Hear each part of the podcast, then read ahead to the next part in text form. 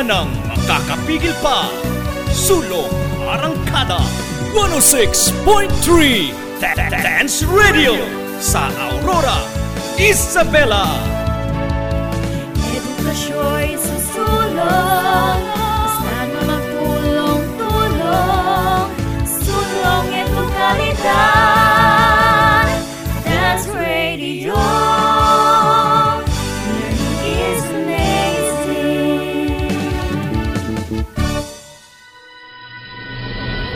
mapanuri mapagnilay, at makabayan. Araling Panlipunan Learning Area. Araling Panlipunan Learning Araling Panlipunan Learning Area. Ihahatid sa inyo ang mga aralin sa kasaysayan, economics, at mga kontemporaryong issue Dito lang yan sa 106.3 DWDR-FM Dance Radio. Ang silid aralan sa radyo.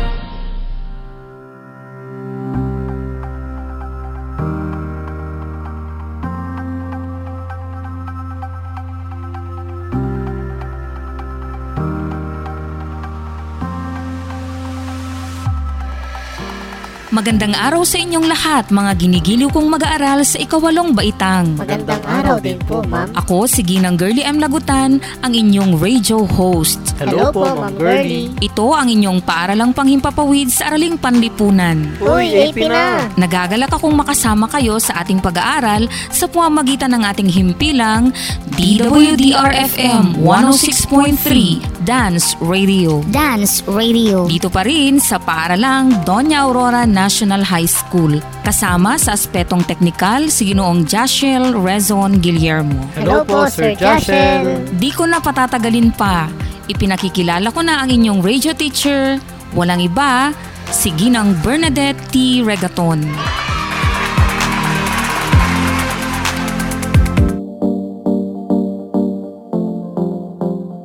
Magandang araw mga mag-aaral ng ikawalong baitang, gayon din sa mga magulang na nakatutok sa ating istasyon. Magandang araw din po, ma'am. Kumusta na kayo? Okay lang po, ma'am. Sana'y nasa mabuti kayong kalagayan sa oras na ito. Opo, ma'am. Ako ang inyong guro, Ginang Bernadette T. Regaton. Hello po, Ma'am Bernadette. Kaisa sa layunin ng DepEd, Sulong Edukalidad. Sulong Edukalidad. Ito ang inyong asignaturang Araling Palipunan sa Grade 8. Oh, Sabik na akong makasama kayo muli sa ating Radyo Eskwela. Sabik na rin po kami, ma'am. Kung may katanungan kayo mamaya, mag-text lamang o i-chat ang inyong guro sa Araling Palipunan Grade 8. Opo, ma'am. Handa na ba kayo sa ating pag-aaral? Handang-handa na po, ma'am. Kung gayon ay ilabas na ang inyong learning activity sheet o LAS sa Araling Palipunan, Baitang 8 at sisimulan na natin ang ating pag-aaral. Sige po, ma'am. Ang ating aralin ngayon ay ang mga pagbabagong naganap sa Europa sa gitnang panahon. Dito ay mapag-aaralan natin ang Holy Roman Empire, ang feudalismo at kung bakit ito itinatag. Lipunan sa panahong feudalismo, sistemang manor, matatag at mabisang organisasyon ng simbahan, mga naging pinuno ng simbahang nakatulong sa paglakas ng pundasyon ng simbahang katoliko romano at kapapahan. Ang krusada at resulta nito. Wow, nakaka-excite naman po, ma'am. Ano po bang mga layunin po natin ngayon? Ang layunin natin ay nasusuri ang mga pagbabagong naganap sa Europa sa gitnang panahon. Sa larangan ng politika, feudalismo, Holy Roman Empire. Sa ekonomiya, manorialismo. Sa larangan ng sosyokultural, paglakas ng simbahang katoliko at krusada. Pangalawang layunin ng ating aralin ay natataya ang impluensya ng mga kaisipang lumaganap sa gitnang panahon. May mga kaalaman na ba kayo sa mga topikong ito?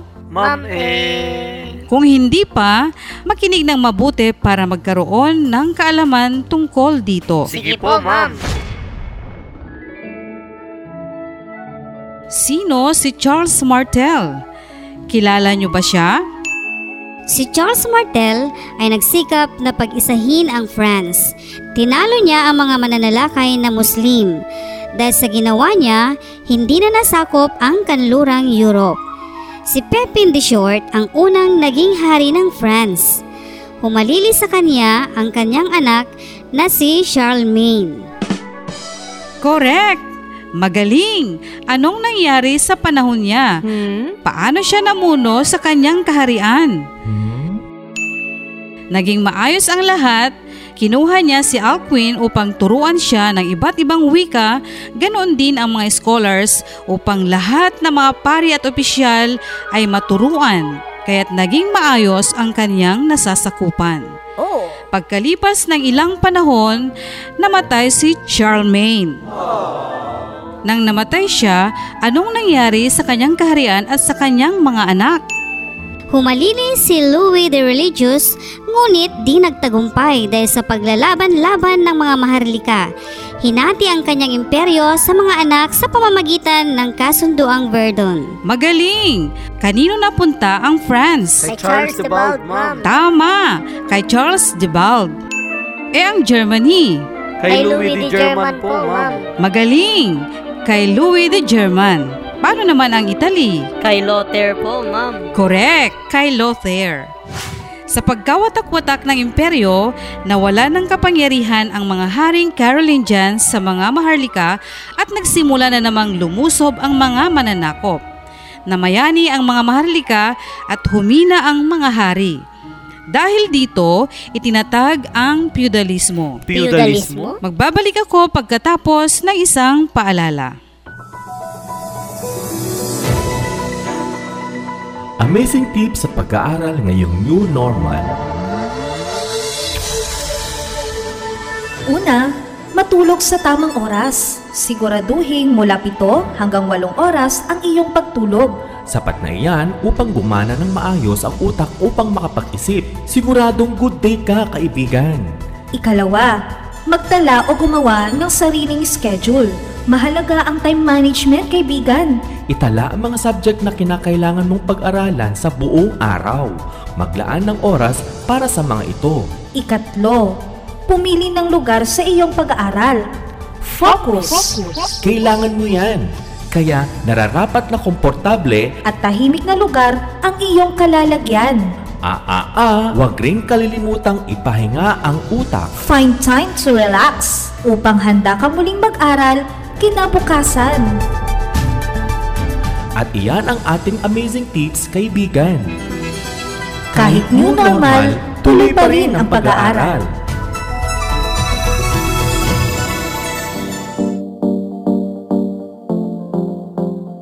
Tayo ay nagbabalik. Okay pa rin ba kayo dyan, mga mag-aaral? Opo, ma'am! Umaasa ako na kayo ay nakapokus pa rin at patuloy na nakikinig sa ating himpilan. Sa ating pagpapatuloy, ano nga ba ang feudalismo? Ano nga po ba, ma'am? Bakit ito itinatag noong gitnang panahon? Bakit? Nakatulong ba ito sa lahat ng tao at sa kanilang nasasakupan? Hmm?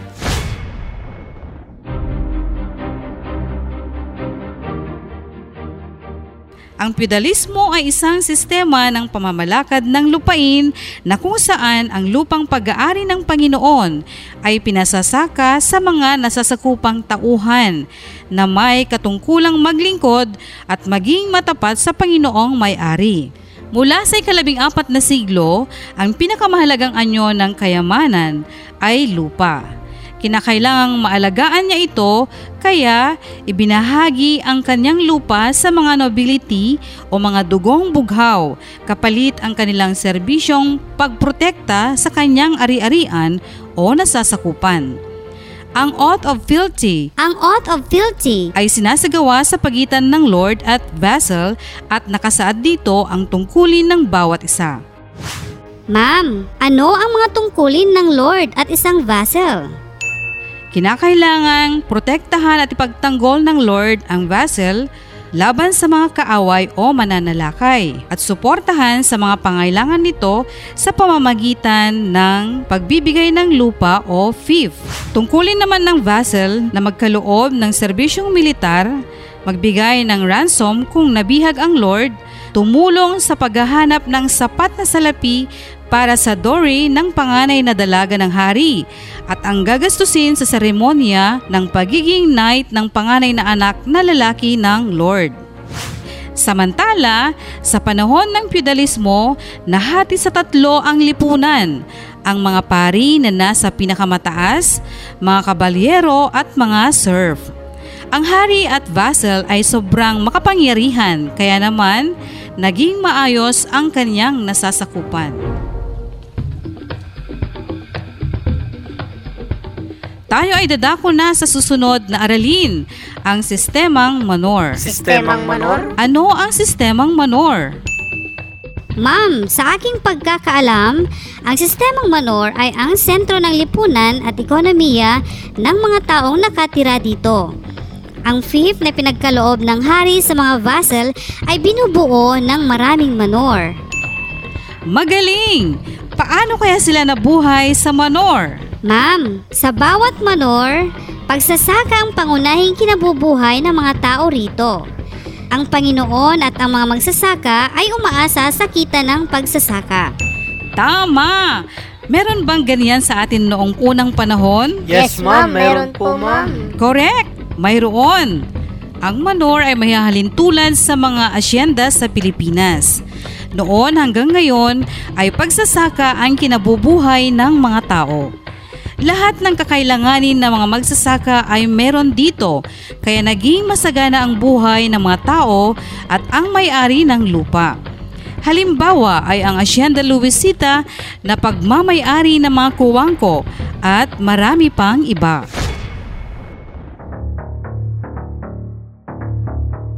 Ngayon at nalaman na natin ang pagkakaiba ng feudalismo at manorialismo, sagutin na ninyo ang gawaing pinamagatang suriin natin. Suriin natin. Gamit ang Venn diagram, ibigay ang pagkakaiba at pagkakatulad ng feudalismo at manorialismo at sabihin ang kahalagahan nito sa mga Europeo.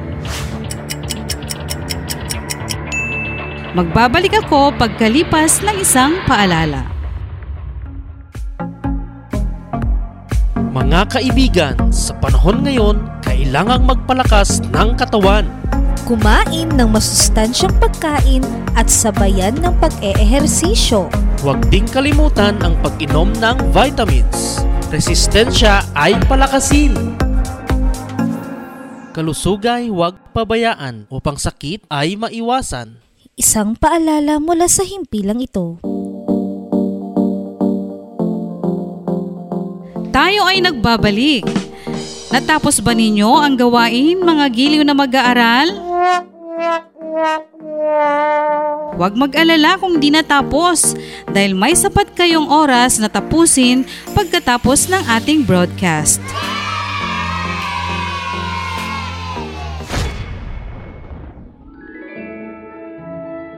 Ngayon ay dumako na tayo sa mga pagbabagong naganap sa Europa sa gitnang panahon sa larangan ng sosyo-kultural dulot ng paglakas ng simbahang katoliko at krusada.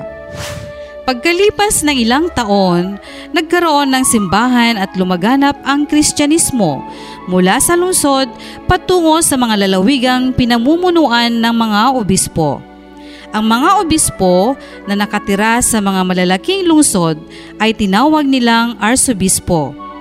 Hindi lamang mga gawaing espiritual ang pinangangalagaan ng mga pari, kundi pinangangasiwaan din nila ang mga gawaing pangkabuhayan, pangedukasyon at pangkawang gawa ng simbahan.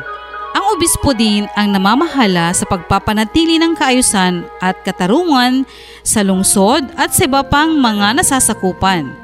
Ginagawa din ba ng ating mga pinuno ng simbahan sa kasalukuyan ang mga bagay na iyan? Hindi na po, ma'am. Correct!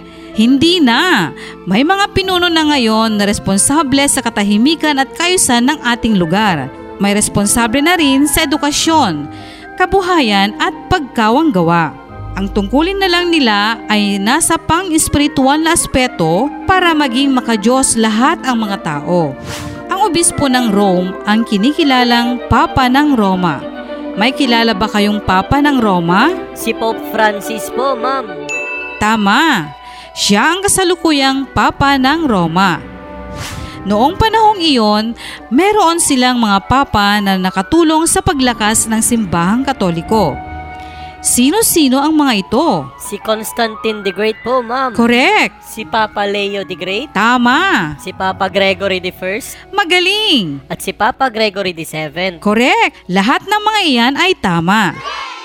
Sila ay mga papa na nakatulong sa paglakas ng simbahang katoliko.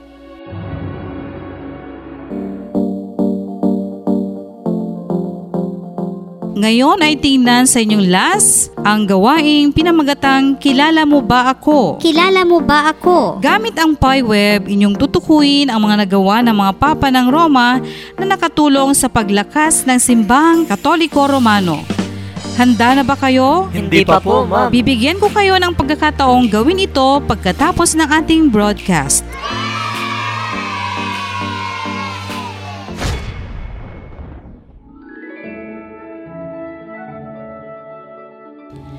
Ngayon ay alamin natin kung paano nakapagdulot ng pagbabago ang mga naging papa ng sangkakristyanuhan. Una, si Papa Leo the Great. Ma'am, ipinatupad ni Papa Leo the Great ang Petrine Doctrine na nagsasabing ang obispo ang tagapagmana ni San Pedro. Napakahusay! Susunod ay si Constantine the Great. Pinalakas niya ang kapapahan sa pamamagitan ng konseho ng Constantinople at napagbuklod niya ang mga Kristiyano sa buong imperyo ng Rome. May dalawa pang papa na tumulong sa panahon na iyon. Sino ang mga ito? Ma'am, si Papa Gregory I at Papa Gregory VII. Correct! Si Papa Gregory I ay naging tanyag dahil nagawa niyang sumampalataya ang mga barbaro at lumaganap ang Kristyanismo sa malalayong lugar sa kanlurang Europe. Ito ang panahon na naging mapayapa ang Europa. Si Papa Gregory VII naman, ang Papa na nagpatupad ng power of investiture Ano po ang power of investiture, ma'am? karapatang humawak ng tungkulin ang mga tauhan ng simbahan. Dahil sa kanila, ang mga pinuno ng simbahan ay talagang mahalaga. Maraming simbahan ang nabuo at naipatayo. May moske ng mga Muslim, may simbahan ng mga Kristiyano at iba pa. Kanya-kanya kung ano ang gusto. Ito ang masusunod hanggang sa nagkaroon ng krusada ng mga Kristiyano. Ano nga ba ang krusada? May alam ba kayo tungkol dito? Ma'am, ang krusada ay isang banal na labanan ng mga relihiyosong Europeo laban sa mga Turkong Muslim. Correct! Bakit nagkaroon ng krusada? Ma'am, nagkaroon ng krusada dahil pinagtanggol ng mga ito ang banal na pok ng Jerusalem at ang Imperyong Byzantine sa mga Turkong Muslim. Magaling! Kung magkakaroon tayo ng krusada ngayon at hihikayatin kang sumama, sasama ka ba? Sasama ako ma'am. Bakit? Dahil ipagtatanggol ko ang aking simbahan. Okay, isang mabuting kristyano. Ako po, ma'am, hindi. Dahil ayaw ko pong madamay sa gulo. Okay, magkakaiba kayo ng sagot, di ba? Opo ma'am! Ano man ang sagot ninyo, iyan ay sarili ninyong desisyon. Walang sapilitan. Kagaya sa nilunsad nilang krusada, hindi nila pinilit ang mga sumama. Kaya may nagtagumpay, meron ding hindi nagtagumpay.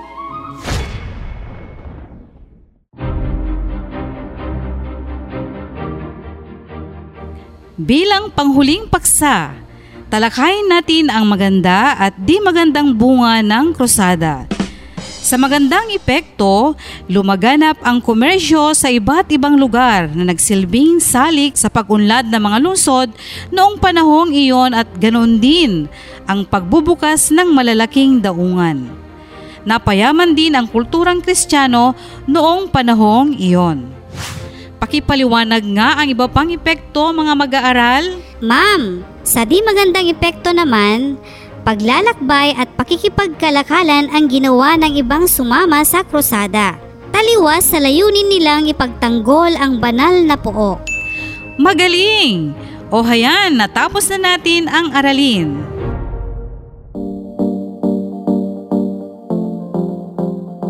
Ngayon naman ay dadako na tayo sa bandang refleksyon sa ating learning activity sheet o LAS bilang panghuling gawain. Ang panuto ay sagutin ng buong husay ang tatlong katanungan. Una, makatarungan ba ang pagsali ng mga bata sa krusada? Bakit? Pangalawa, anong aral ang maari nating makuha sa aralin? Ipaliwanag.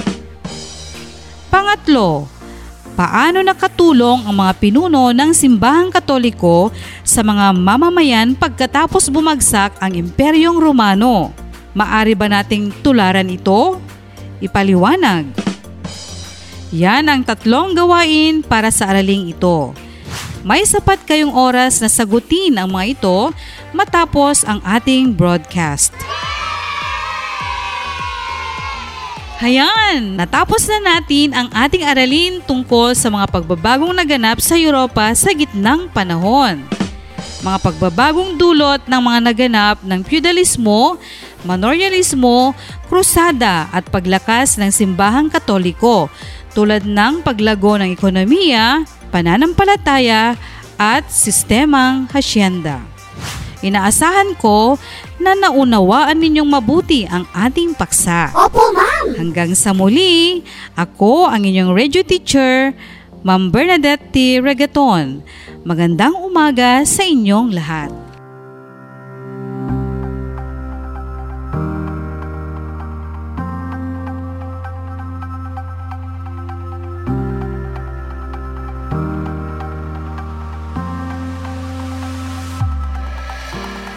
Maraming salamat Ma'am Bernadette T. Regaton sa iyong napakahusay na pagpapaliwanag sa aralin ukol sa mga pagbabagong nagaganap sa gitnang panahon. Umaasa akong nag-enjoy kayo sa inyong pakikinig.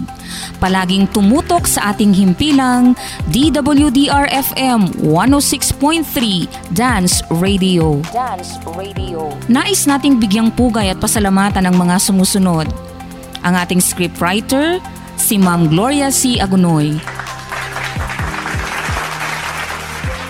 Mga editors, Ma'am Emily C. Valenzuela, Head Teacher 3 ng Araling Panlipunan Learning Area at si Ma'am Leila D. Balisteros. Technical Specialist, Sir Jashel Reson M. Guillermo.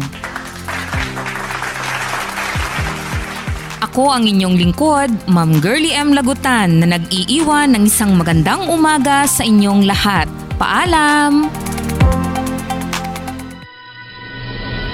Mapanuri Mapagnilay. At makabayan. Araling Panlipunan Learning Area. Araling Panlipunan Learning Araling Panlipunan Learning Area. Ihahatid sa inyo ang mga aralin sa kasaysayan, economics, at mga kontemporaryong issue. Dito lang yan sa 106.3 DWDR-FM Dance Radio. Dance Radio. Ang silid aralan sa radyo. Dance Radio, silid-aralan sa radyo Hatid namin makabago, paraan ang pagtuturo Wala nang Kakapigil pa. Sulong Arangkada 106.3 Dance Radio Sa Aurora Isabela. Edukasyo'y susulong